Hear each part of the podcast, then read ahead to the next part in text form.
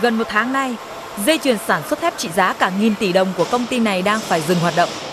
Những lô thép chất đống cũng nằm im chờ ngày xuất kho. Những khó khăn đang hiện ra trước mắt. Hiện nay nó về lại khoảng 520 đô và sắp tới sẽ giảm xuống còn 500 đô một tấn hoặc hơn nữa. Cho nên thì nó ảnh hưởng cái tâm lý người tiêu dùng.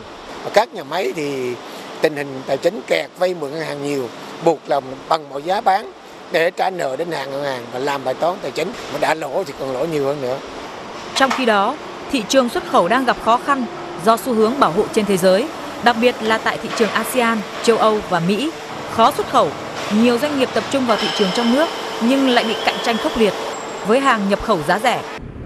Để tiêu thụ tại thị trường Việt Nam hoặc là tăng nhập tái xuất thì đa phần là sản phẩm chất lượng thấp mà cái chính cái cái cái những cái sản phẩm này nó là làm rối loạn cái cái thị trường Việt Nam thì với cái áp thuế 25% thì hiện nay á, nhà sản xuất thép mài Việt Nam muốn vào Mỹ với khối lượng lớn thì cũng rất là khó khăn.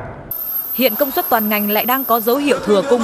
Năm 2018, toàn ngành đã sản xuất thêm tới 1,9 triệu tấn tôn mạ do nhiều công ty thép lớn như là Nam Kim, Hoa Sen, Tôn Phương Nam và Hòa Phát đẩy mạnh sản xuất. Cái tốc độ tăng trưởng về công suất nó lớn hơn tốc độ tăng về nhu cầu dẫn đến là cái ờ, áp lực về mặt cạnh tranh bản thân trong giữa các doanh nghiệp trong nước là cũng rất là gay gắt.